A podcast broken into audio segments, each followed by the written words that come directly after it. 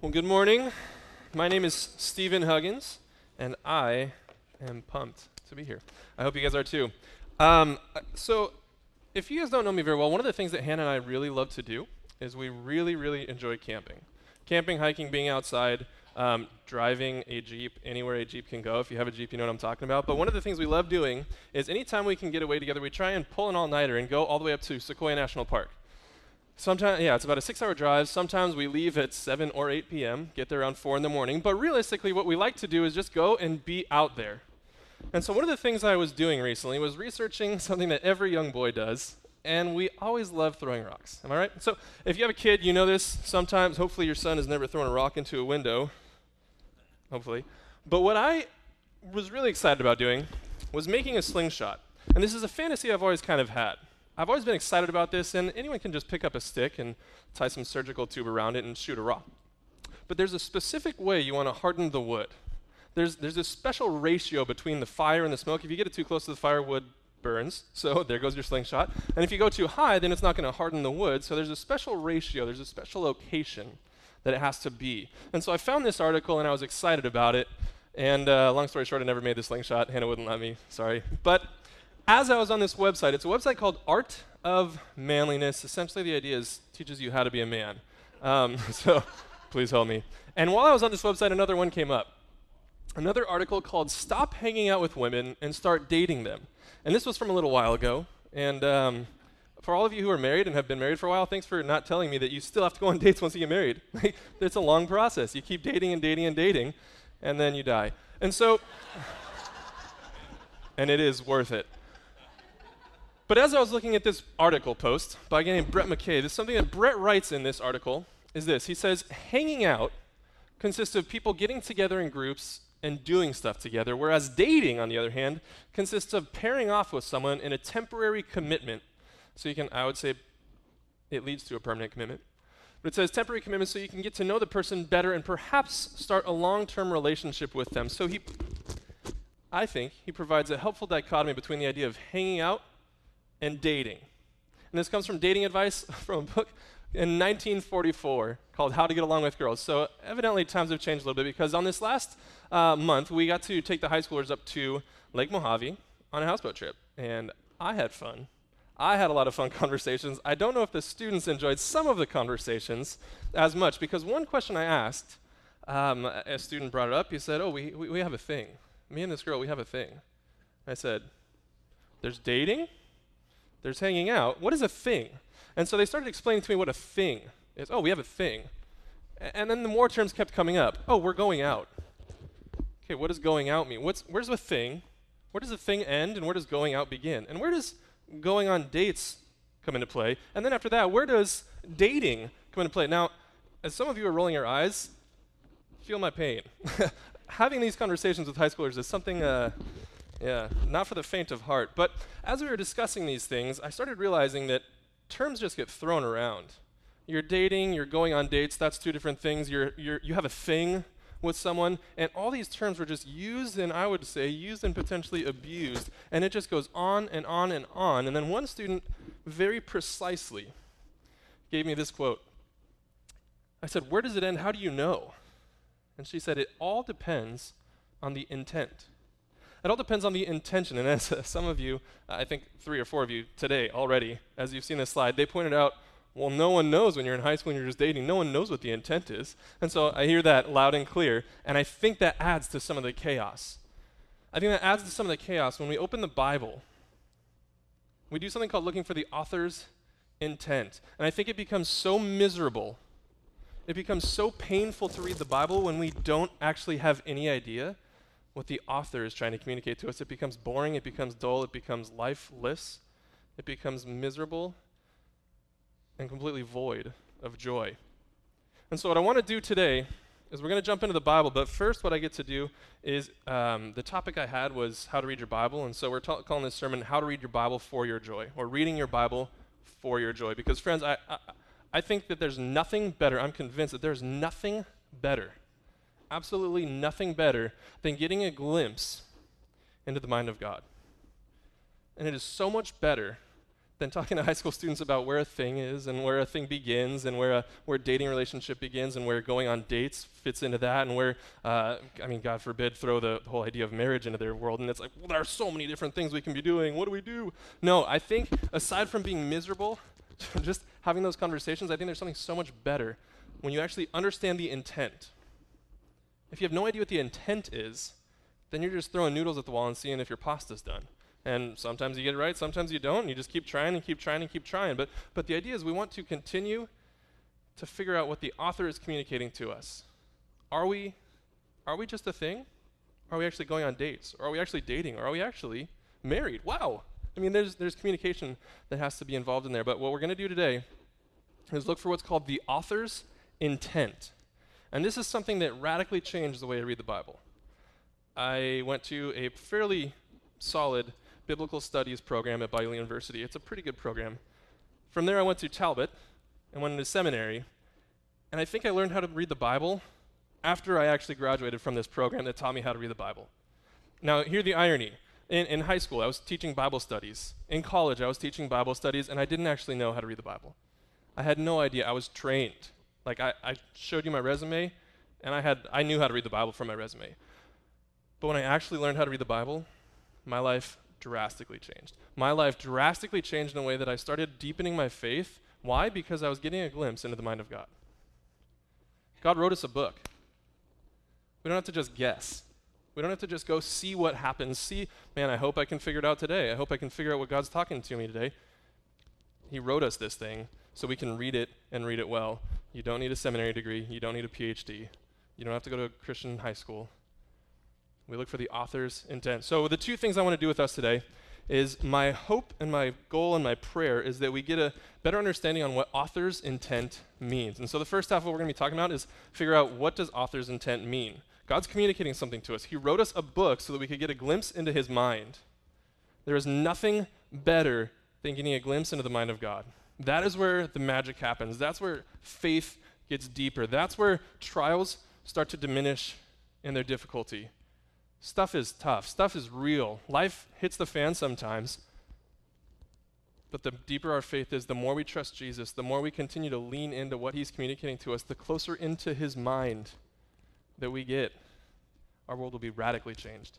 That's my prayer for our community. That's my prayer for um, the greater Rancho Santa Margarita, Margarita community. That's my prayer for uh, the American church. Sometimes I look at the state of our church and there, there's something people are calling the epidemic or the scandal of biblical illiteracy. We don't know how to read the Bible anymore, and it's damaging our faith.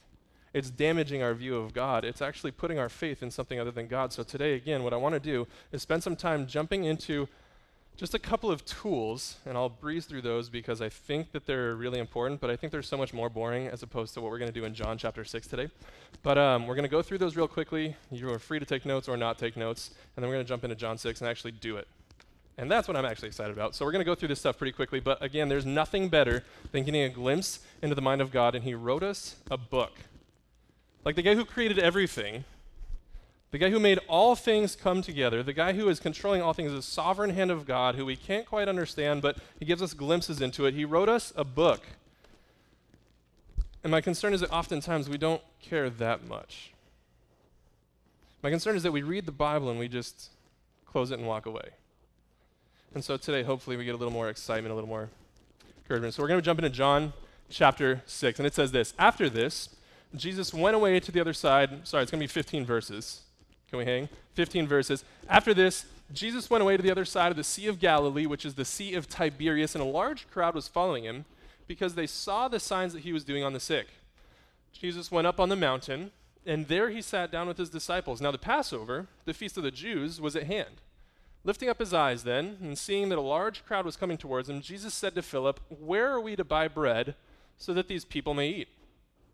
He said this to test him, for he knew himself what he would do. Classic Jesus. Philip answered in verse 7 200 denarii wouldn't be, uh, a worth of bread wouldn't be enough for each of them to get a little bit. One of his disciples, Andrew, Simon Peter's brother, said to him, There's a boy here who has five barley loaves and two fish. What's that for so many people? Jesus said, Have the people sit down. Now there was much grass in the place, so the men sat down, about 5,000 in number. Jesus then took the loaves, and when he had given thanks, he distributed them to those who were seated, so, so also the fish as much as they wanted. When they'd eaten their fill, he told his disciples, Gather up the leftover fragments, that nothing may be lost. So they gathered them up and filled twelve baskets with fragments from the five barley loaves left by those who had eaten. When the people saw the sign that he had done, they said, This is indeed the prophet who has come into the world. Perceiving then, verse 15, that they were about to come and take him by force and make him king, Jesus withdrew again to the mountain by himself. Let's pray. God, thank you for your goodness. Thank you for your word. Thank you for, um, yeah, God, with everything that's going on in our world right now, thank you for being in control. Thank you for giving us more of you. Thank you for reminding us, giving us these little glimpses that you are actually in control when it feels like the world is just going to chaos. Thank you for being in control of it all. Thank you for being good to us. I pray that you give us a more clear glimpse into who you are today. God, give us a better picture. Give us a more clear picture. Give us a more uh, a, deeper picture of who you are. And, uh, and don't let us walk away from this common passage unchanged. As we've read this before, I pray that you continue to give us eyes to see, Jesus. We love you and we pray this for your glory. We pray it for our joy in the journey. Amen. So, my big idea for today this is what I want to give us with, or uh, give to us. It says, Jesus didn't come to feed our worldly appetites, but to change them entirely. And so hopefully what we'll do for the next handful of time is, is we'll unpack this idea and explain where I got this from the text because I think that I've read this passage so many times. I, I had a lot of really good gold stars when I was in Sunday school. I had this tech. I, I could tell you if it was five, five bread or five fish. I don't know. I knew the answer. Like I knew the answers. But that was the extent of it. I had passages memorized. I knew this stuff. But I didn't really have eyes to see. And Jesus is going to give us a pretty, uh, pretty uh, hefty rebuke. So I don't want you to actually read this. This is really tiny. But um, as we jump into this, I, I, we just read that text. I went online recently and found a bunch of uh, I don't even know if you could call them commentary. They think they're commentary. But I read a bunch of commentaries on what the idea of this text is saying. I want to read these to you because here is where I think a lot of us went immediately. Here's where I immediately went the first time I read this text. I, here's where I went for a lot of my life. I went straight to this. It says, um, Jesus fed 5,000 people plus women and children because of one little boy's generous heart. If you notice, that little boy received back from his generosity more than he could carry home. He received 12 baskets full of loaves and fishes. This was no formula. It was the return given by a loving Heavenly Father to a boy that had shown himself generous. I'm sure, if asked again, that the little boy would give up those 12 baskets to help some more people. I wonder. I wonder what would happen if we would all cultivate a culture of generosity in our own lives and family. Now, that is something to think about. Something to think about. I'll give you that. It's something to think about. Man, if only. Here's another one. Here's the reality. Eh, I need to be clear. This comes from a pretty well known Christian website, a pretty mainstream Christian website. These are articles that smart people are publishing, people who are smarter than me, people who are way smarter than I'll ever be, are publishing articles that say these things. And my conviction is that they kind of miss the point. So here's the second one. Here's the reality it's not what you bring, but to whom you're bringing it to. On track so far, I like it. God can do so much with just a little still on board. I love it. We often feel that our contribution to Jesus is inadequate, but he can use and multiply whatever we give him, whether it's our talents, our time, or treasures. I'm on board. I love it. Go devote your time, talents, and treasures to Jesus and see, see the kingdom grow for God's glory. So, what will you bring to God? They don't sound that bad. They don't sound that bad. Obviously, we see generosity on full display here, right? It's a good thing. Be more generous? Absolutely. It says, go cultivate a culture of generosity in your community. Now, that is something to think about. Go think about what you can give. Now, when you walk away with those things, when you walk away with those as your application point, you walk away thinking about what can I do? Me, me, me, if only I was more generous. If only I could go do something in my community. If only I could start a, a food pantry. If only I could do this. If only I could do this. If only, if only I could see the transition. If only I could go do this. Friends, I don't think we've done a good job reading the Bible if we walk away consistently consumed by ourselves. Good things. Don't get me wrong. Good things. Start a food pantry. Do it if you want. If you feel the tug to do it, go do it. If you feel the tug to go promote generosity in your community, absolutely, by all means, I think that is a reflection of a, of a God fearing response to seeing who Jesus is more clearly. I think these things happen. But if that's the main takeaway, I think we missed it. When we read the Bible, when we read the book that God wrote us, we're actually looking for something. Not just, oh, that's a, yeah, I'll go be more generous. Deal. And then you walk away, man, I wish I could be more generous. And you just go straight into doubt. You go straight into despair. Man, I'm trying to be more generous. I'm trying to be more hopeful. I'm trying to be more this. I, I just need to do more, do more, do more, do more.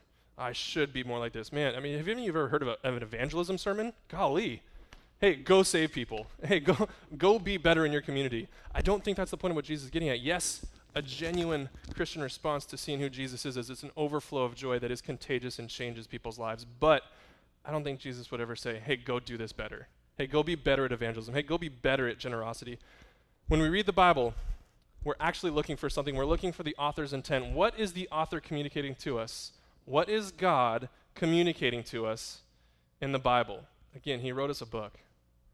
He wrote us a book, and I think I often look to things like the Bible code, and I often look to things like, man, if only I knew Hebrew, I could f- put it all into a, a, graph paper and then find the cross. I mean, golly. And then I could find the code, and then I'd be able to interpret the Bible well. No, God is telling us something. And it's a lot more clear than trying to figure out if a high schooler has a thing or if a high schooler is going on dates or whatever it is. So we look for the author's intent. Now, a high school student very clearly pointed this out to me. Hey, Stephen, if we're trying to look for the author's intent, how do we do that if I have my own brain and I don't actually have the author's brain? How do I do this? And I said, Great question. Here's how we do it we look for the author's meaning, not our own. And I'm going to fly through these because I really just want to get to John. But we look for the author's meaning, not our own. So often I look at the Bible and the first thing that pops out is what's on my mind. More often than not, that's not what God's communicating through His Word. He has an intended meaning. He's com- communicating something with us. We want to look for what He is telling us. So we look for the author's meaning, God's meaning, not our own. We want to know what the author wants us to understand. We aren't just reading for some subjective message, one that changes when we change. I want to say that loud and clear. We're not just looking for a subjective meaning. This is not a subjective text. This Bible, if you've been here for the last three, I think, three weeks, uh, Brad has made it abundantly clear. This is not a thing that changes meaning. This is not a thing that's gone through millions of different um, translations and then we have something today, which we hope is the Bible. I don't know. No, it goes back to the authors. We can actually trace this stuff back by doing good history. And I am completely confident that the word we have in front of us today is the word that God wants us to have. And there's a lot of people, there are a lot of people who are going against that, and they're trying to promote the idea that no, it's, it's not the Bible anymore. How do you trust that thing? It's so outdated. No, it's not outdated. It's exactly what God wants us to have, and He's still speaking through it. So we're looking not for a subjective meaning, but one that uh, is is consistent. One is that the same meaning, the same meaning, we can apply it in different ways, but there is one interpretation, one meaning that God's communicating to us through a text. And then the final one the meaning of the sentence is what the author intended it to mean, not what the reader or hearer thinks it means. Again, let's step into the uncomfortable high school dating slash thing slash going on dates paradigm. Um, if you misunderstand, that's going to end quite poorly. If you think you're going on a date and then you, I was going to say you're going for a kiss. High schoolers don't go in for a kiss on a date on, in high school. But um, high schoolers over here. Don't do it. But if, if, if you misread the signs, if you misunderstand what's actually happening, then you walk away feeling a little silly. Am I right? Like, ooh, kind of missed the point there. In the same way, I don't think the text is going to, the, the scripture, if we misinterpret the scripture, I don't think we're going to walk away feeling silly. I think we're actually going to get a false picture of God. Our theology is going to be misplaced.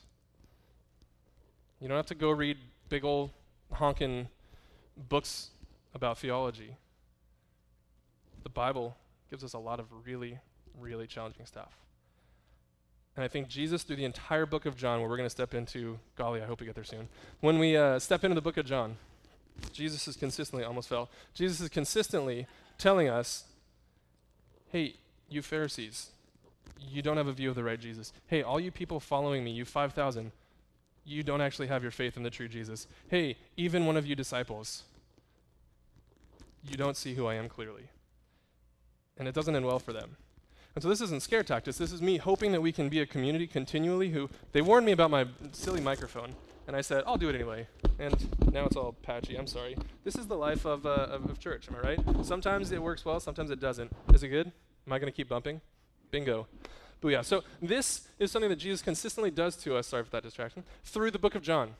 And we're going to jump in. But what we're trying to do is look at what God wants us to understand. What is God communicating to us? What is the author's intent? And this is a language that our high school students, I think, have started to adopt. Um, I think part of it is in spite of me. They like to uh, try and catch me when I say something dumb, but I think they, they're starting to adopt this idea, and I love it because there's nothing better than getting into the mind of God. The way you do that is looking for the author's intent. Now, some helpful notes. We'll fly through these again. When we read, usually we don't think much until we read something that's complicated.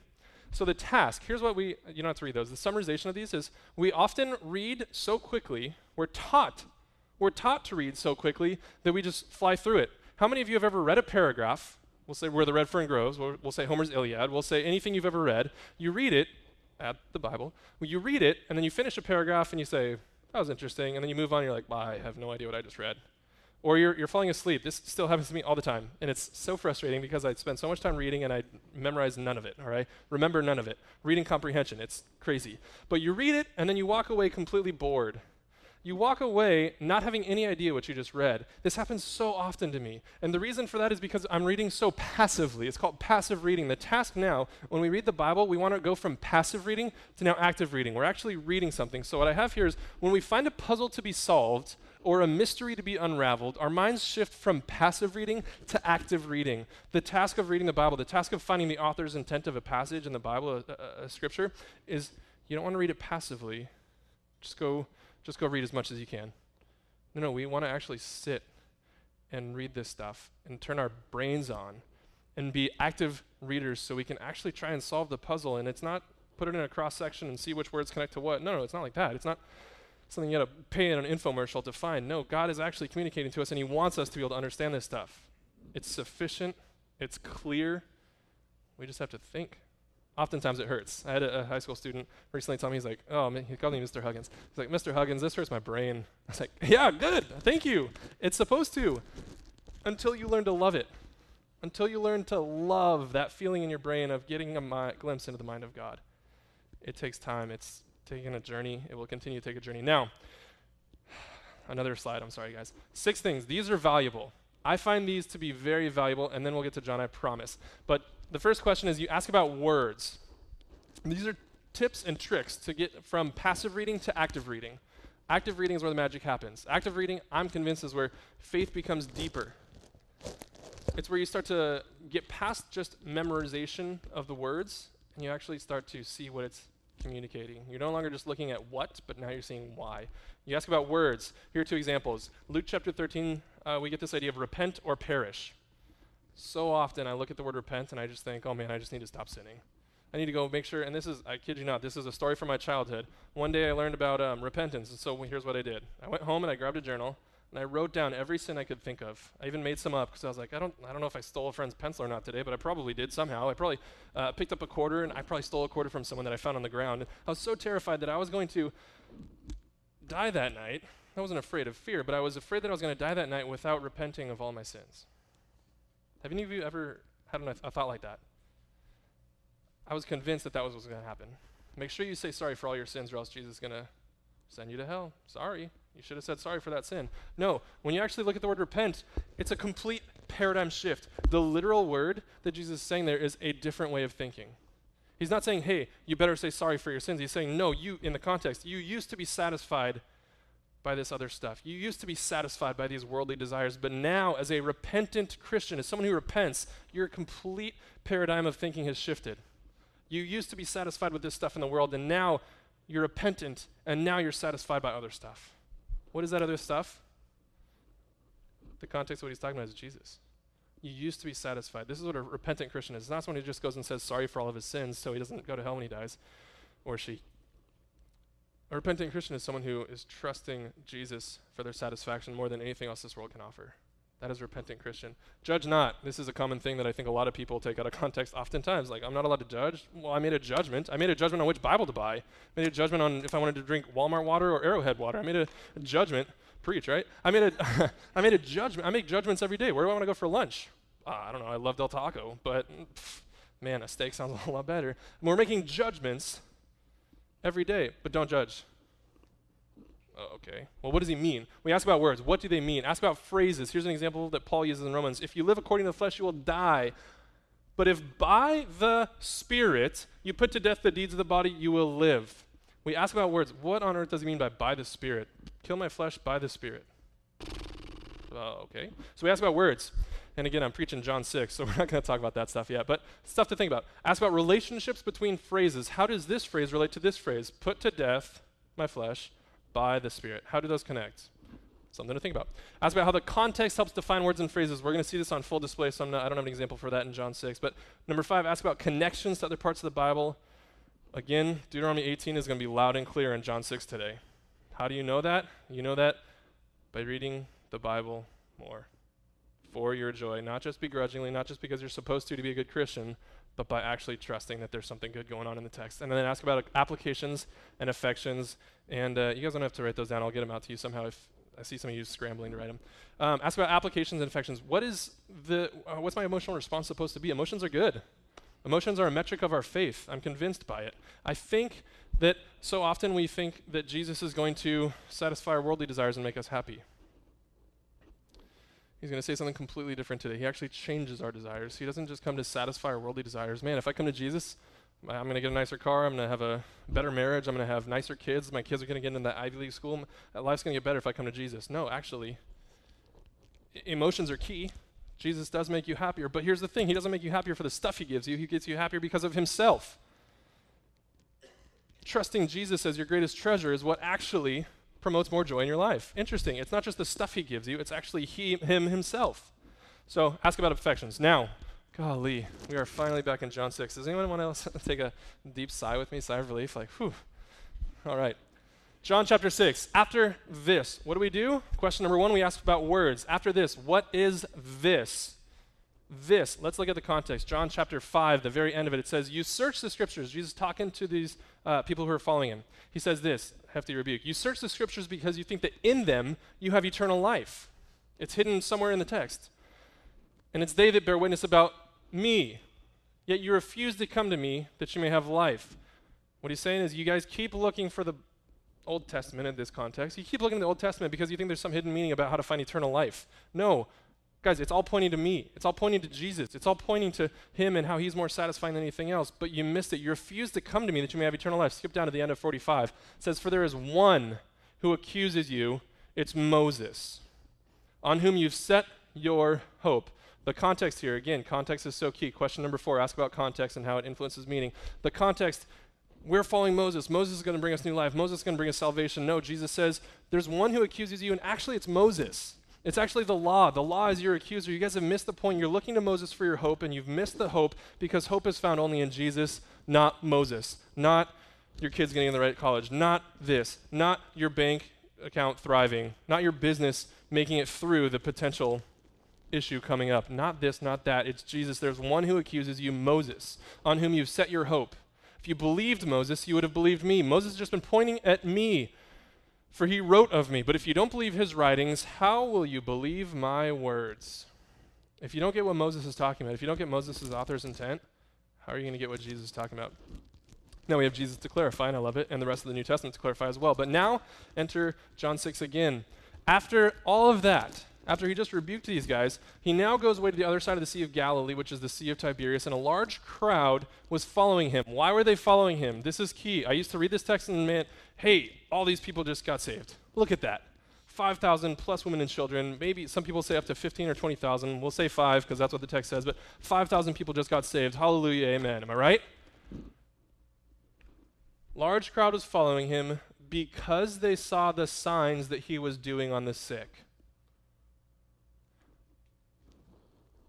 Their motivation to follow Jesus was man, look at how practical this guy is. Look at that. This guy can save people. What does he actually do? John chapter 2, the first sign filling the water to wine. We won't read it, but Jesus. I'm not saying wine came from Jesus, but read John 2. John 2, he changes water to wine. Is that too much? Let's go, church. Um, John chapter 2, Jesus just changed water to wine. That's a pretty big sign. John says that's the first sign. Second sign, right here, uh, an official whose son is ill. In John chapter 4, uh, this guy comes to Jesus and says, Jesus, my son's going to die. And so then Jesus says, he's going to be okay. And then Jesus heals him. And then all these guys come in verse 51. As he was going down, his servants met him. As he's on his way home, his servants meet him and tell him that his son is recovering. He asks him what hour, and he knows it's the exact time that Jesus said, Your son's going to be fine. Water to wine, healing a guy's son. And then that's the second sign. The third one, and this one doesn't blatantly use the word sign, but I think it's implied. The pool of Bethesda, he gets a lame guy to walk, a guy who's, I mean, read the story, it's great. But this guy hasn't been able to get healed, he hasn't been able to walk, essentially a pretty significant amount of time. And Jesus says, Get up and walk. Do you want to be made well? Do you want to be healed? Get up, take your bed, and walk. At once, the man was healed. He took up his bed and walked. If you have a magician who can heal people, who can turn water into wine, if you can do all this cool stuff and heal people, uh, do you want to follow him? If David Blaine came up here and started, you guys know who David Blaine is? David Blaine. Um, if you see David Blaine come up here and he starts doing all these crazy things and claiming to be the Messiah, I'd be tempted to follow him. I'd read the Bible again and say, mm, probably not the Messiah. Jesus has already come. But I mean, if you have a guy who can do anything, who can give you hope for the future, if you have a guy who can do all this stuff for you, you never have to pay for a doctor. You don't have to worry about where your food's coming from. You don't have to worry about wandering in the wilderness. You have a guy who knows it all and can do it all. Of course, you're going to follow him. How practical is that? So that's the reason why they're following him. Now, here's the text that I think uh, misleads a lot of us. There's a boy here, verse 9 of chapter 6, back to feeding the 5,000. There's a boy here who has five barley loaves and two fish, but what are they for so many? Don't read this. Just look at the colors.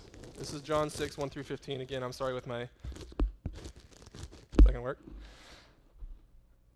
Here's how much talks about the boy. Remember the common interpretation from before man, if only I could be more like this boy. If only I could be more generous. If only I brought my lunch to Jesus and he would multiply that. Man, I need to be more generous. I need to go home and think about what I can give to. I have a, a bicycle in the garage I can give to Jesus. I have some, oh, you know, we have some canned food we can go donate. Let's just, let's go donate more canned food. How much of this is talking about the boy's generosity? I put it in blue. I actually gave it a little more than actually is talking about it. Half of verse 9. Can you guys guess who the red is talking about? Go be more like the boy. Or, who do you think? I also highlighted much grass because I think it's funny. I don't know. Why, why did they add that? I'm sure there's a reason. Here's the thing I know there's a reason. we'll see. Talk about it in life groups. But um, so much of this. Go be more like the boy, or spend more time being overwhelmed by how good Jesus is. Be more like the boy. It's a good thing. Start generosity in your community. That's not a bad thing. It becomes a bad thing when that is the point of the text. When we misunderstand the Bible and we're more consumed by, hey, I need to go be more like this boy. I need to go be more generous. Rather than, holy smokes, there's a good God who is not bound by human limitations. And he put on flesh and came not only to feed people, we're going to see that in a, li- in a little bit, not only to feed people, but actually to change the way they think and give them new life and change their desires to Him. He doesn't give us a desire to be more generous, He gives us a desire for Himself yes, it reflects, it comes out in being more generous. But if we just pursue generosity for generosity's sake, if we just go pursue hope for hope's sake, if we just go pursue being a better person for being a better person's sake, I think we have our trust. I think we have our hope. I think we have our foundation in the wrong Jesus. Here's something Jesus tells us again. Oh, yeah. Then go and think about what you can give. Blue for boy again. Go and think about what you can give. Hey, go be more like that boy. Go think about what you can do. Go, you, and cultivate. These are the quotes from before. Go cultivate your culture of generosity in your community now. That is something to think about. Something to think about. Jesus says, Have the people sit down. Now there's much grass again. I don't know why that's there. Figure, let me know. So the men sat down, about 5,000 in number. Jesus then took the loaves, and when he had given thanks, he distributed them to those who were seated. So also the fish, as much as they wanted. And when they had eaten their fill, he told his disciples, Gather up the leftover fragments, that nothing may be lost. So they gathered them up and filled 12 baskets. I'm sure there's symbolic. 12 tribes of Israel. I'm sure there's symbolism there. We're not going to unpack it right now. Do it in life groups. Uh, so they gathered them up and filled 12 baskets with fragments of the five barley loaves left by those who had eaten. When the people saw the sign he had done, again, when the people saw the sign, the sign, what are we asking about? Question number one ask about words. The word sign should be a dead giveaway. sign, what do you, a sign is, hey, exit here. Hey, slow down. Hey, yield. Hey, a sign is pointing to something. Uh, cows entering highway. you know, I love those. Uh, there are signs that are actually telling us something. However, they misinterpret the sign as the thing itself. Man, isn't that a great sign? And then you slam into a cow. Man, isn't that a great exit sign? And then you, oh, we missed our exit. Golly, Siri starts saying rerouting.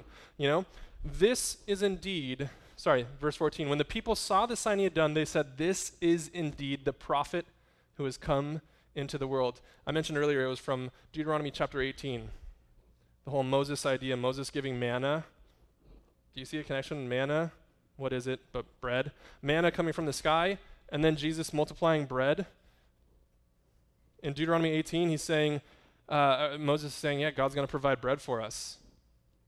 And then they say, Oh, well, Moses did it. Well, God did it, but Moses did it.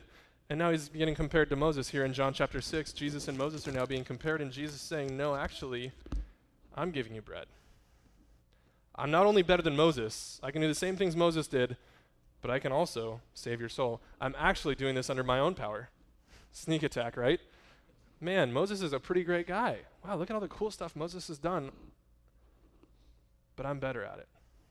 I'm actually God. This is Jesus speaking. Don't ever put those words in my mouth. But Jesus saying, I can do the same stuff Moses did, but actually I'm doing what God did. Actually, here's this the secret. I'm actually Jesus. I'm God. Here's what he's saying. Uh, verse 18. Sorry, Deuteronomy chapter 18, verse 18, verse 15. Then the Lord, this is a throwback to the Old Testament, Deuteronomy. Golly, it's a painful book to read. But again, there is joy in it. The Lord your God will raise up for you a prophet like me, Moses speaking, right after the bread, uh, right after the manna, a prophet like me from among you, from your brothers. It's to him you shall listen, just as you've desired the Lord your God at Horeb on the day of the assembly, when you said, Let us, uh, let me not hear again the voice of the Lord my God, or see this great fire anymore, lest I die. Again, context is key and helpful here. Verse 17, the Lord said to me, They're right in what they have spoken. This is Yahweh. This is God the Father now. I will raise up for them a prophet like you, Moses, from among their brothers. I will put my words in his mouth. Remember John chapter 5 talking about they don't even believe my words. I'll put the words in, in his mouth. He shall speak to them all that I command him. This is the prophet. They, they get it on the one hand. Man, look at the cool stuff this guy's just done. He's probably the guy Moses was talking about. He's probably the guy that the, that the Lord told Moses was coming, the prophet who was going to come who was like Moses but better than Moses. That's probably him. Perceiving then that they were about to come and take him by force to make him king, Jesus withdrew again to the mountain by himself. Now, something crazy happens between they want to make him king and verse 66. After this, many of his disciples turned back and no longer walked with him. What on earth did Jesus do to go from the people wanting to aggressively take him by force and make him king to now no one wants to follow him anymore? Guys, it was verse 15 and now 66. Within 49 verses, if you're a math person, correct me, but less than 50 verses later, I'm wrong, 51 verses. After this, many disciples turned back. What was it that happened? Jesus said, I am the bread of life. I don't actually just want to come to feed your bellies. I'm not actually just coming for signs. If you're trusting in the Jesus who feeds your belly, you're trusting in a false Jesus. If you're trusting in a Jesus who just performs signs, you're trusting in a false Jesus. In their context, they were looking for someone who was like Moses, but better than Moses, but they didn't quite get it. Hey, he's kind of like Moses. He's a really cool guy. He's important. That results in disciples walking away after the going gets tough. We have so many false Jesuses in our world today. The problem is we call them Jesus. It's one thing to say, man, if only, if only the, the, the TV was on in my house less. If only the radio was more clean. If only the, the top 40 music on the radio didn't sound as bad. If only our culture was better. And then that's the Jesus. Jesus, come fix our culture. We need a Jesus who will fix our culture, absolutely. We need a Jesus who will fill our bellies, absolutely. We need a Jesus who performs miracles, absolutely. How are we going to get saved? How are we going to have the opportunity to trust in Him without Him doing something really incredible? We need that. But, friends, I think so often we put our faith, we put our trust in a Jesus who just gives us stuff. We put our trust in a Jesus who feeds our worldly appetites. We put our trust in a Jesus who fill in the blank. We trust in a Jesus who will make my life better. Now, here's the crazy thing He actually does, but it's not because of the stuff He gives you, it's for giving Himself to you. He didn't come to, to feed our worldly appetites, He came to change them entirely. Again, the idea of repentance. He didn't say, hey, go say sorry for all your sins. He said, no, there's actually something much more satisfying. No, there's something actually so much better. There's something that's going to actually give you so much more joy than anything you can chase after in this world. There's actually a treasure better than that really nice car. There's actually a treasure better than getting that bigger house. There's actually a treasure better than getting the pay raise at your job or the promotion or this or that or the other or getting out of foreclosure. I'm just saying words at this point. But there's something so much more satisfying than a Jesus who just comes and makes your life easier. Again, I think he does make your life a whole lot better by changing your desires.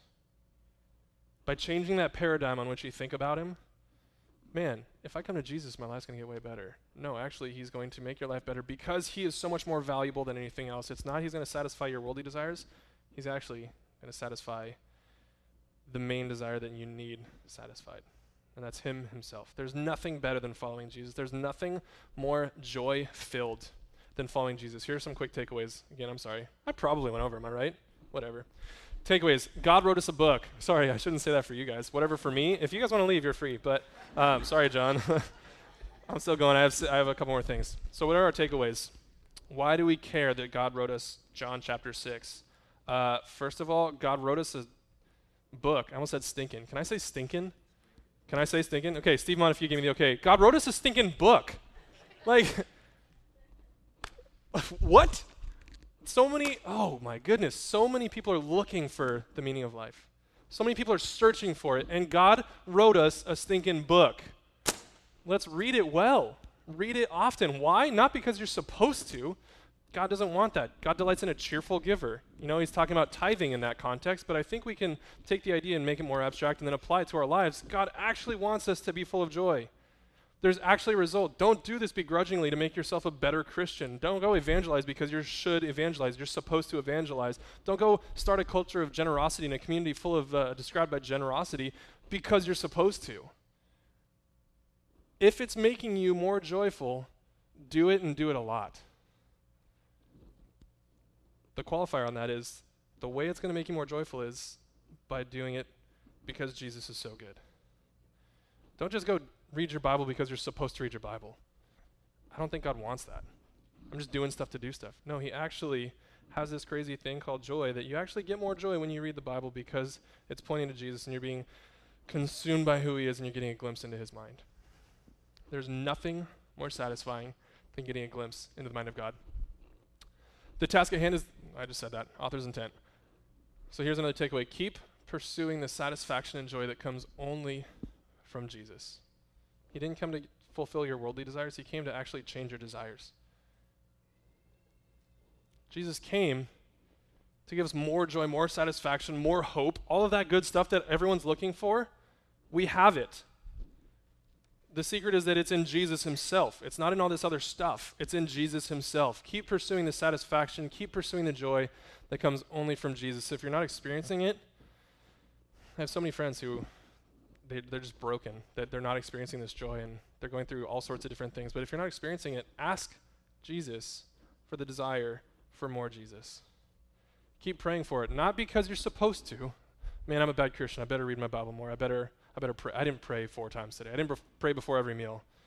I better do that better next week. I better do it better tomorrow. I have another meal coming up at lunch. I, I better better pray longer so I'm a good Christian. No, Jesus doesn't want that. That's one of those fake Jesuses that the people in the Old Testament and the New Testament were following. Just do stuff, behavior modification, change the way you act. We don't follow a behavior modification gospel, my friends. We follow a gospel of Jesus being more satisfying than anything else. And He is our greatest treasure. Ask Him for the desire to pursue Him more. He loves that stuff. This is, I will say, this is a bit of an assumption, but He loves when we ask Him for more of Him. Find satisfaction in the God who is not bound by human limitations. Do any of you know any humans who can feed 5,000 with five bread and two fish? I don't. Maybe you do. Maybe David Blaine has a little trick up his sleeve. But in reality,